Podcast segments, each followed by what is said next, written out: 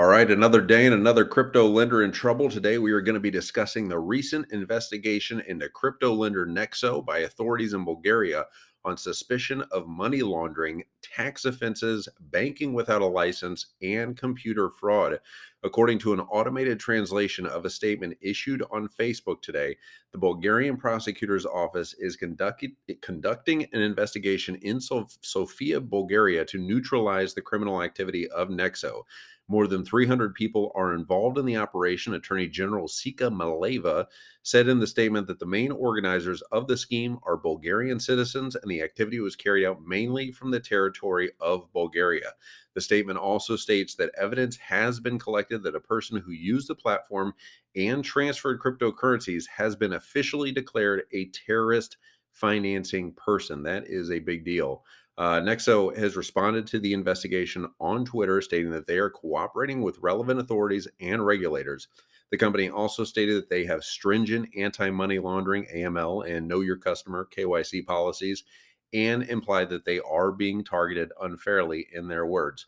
Uh, a Nexo spokesperson also told Coindesk uh, that they are authority. There are authorities at one of Nexo's offices in Bulgaria, which, as you know, the most corrupt country in the EU, European Union. Their words, not mine.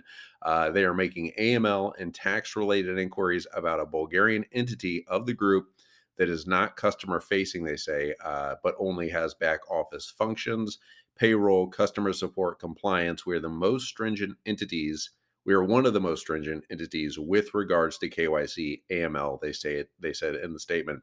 Um, but following the news of the investigation, more than three million dollars has left the company's platform, and the lender's native token, uh, the Nexo token, has sank around seven percent to as low as seventy cents. I didn't even know they had a native token.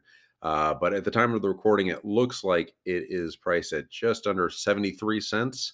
Um, and it's important to note that this is not the first time Nexo has come under scrutiny from authorities. Uh, if you remember, four months ago, regulators in the United States, uh, in eight in eight states, uh, issued cease and desist orders against Nexo, alleging the company was offering interest earning accounts without registering the investment products as securities. Um, Nexo said last month that it had planned to phase out products and services offered in the U.S., citing a lack of regulatory clarity heard that one before. Um, but that's it for Nexo. As of right now, we will keep you updated on any more breaking news uh, in this in this case. But uh, uh, but yeah, keep us uh, keep your notifications on. Hit the likes, subscribes, all that fun stuff on the YouTubes. If you're listening on iTunes and the Spotify's and all those. Um, if you could give a positive review, um, almost burped in the mic there. Sorry about that. Uh, a positive review is always very helpful. But anyway, I'll hit stop recording and leave you guys alone. Have a good day.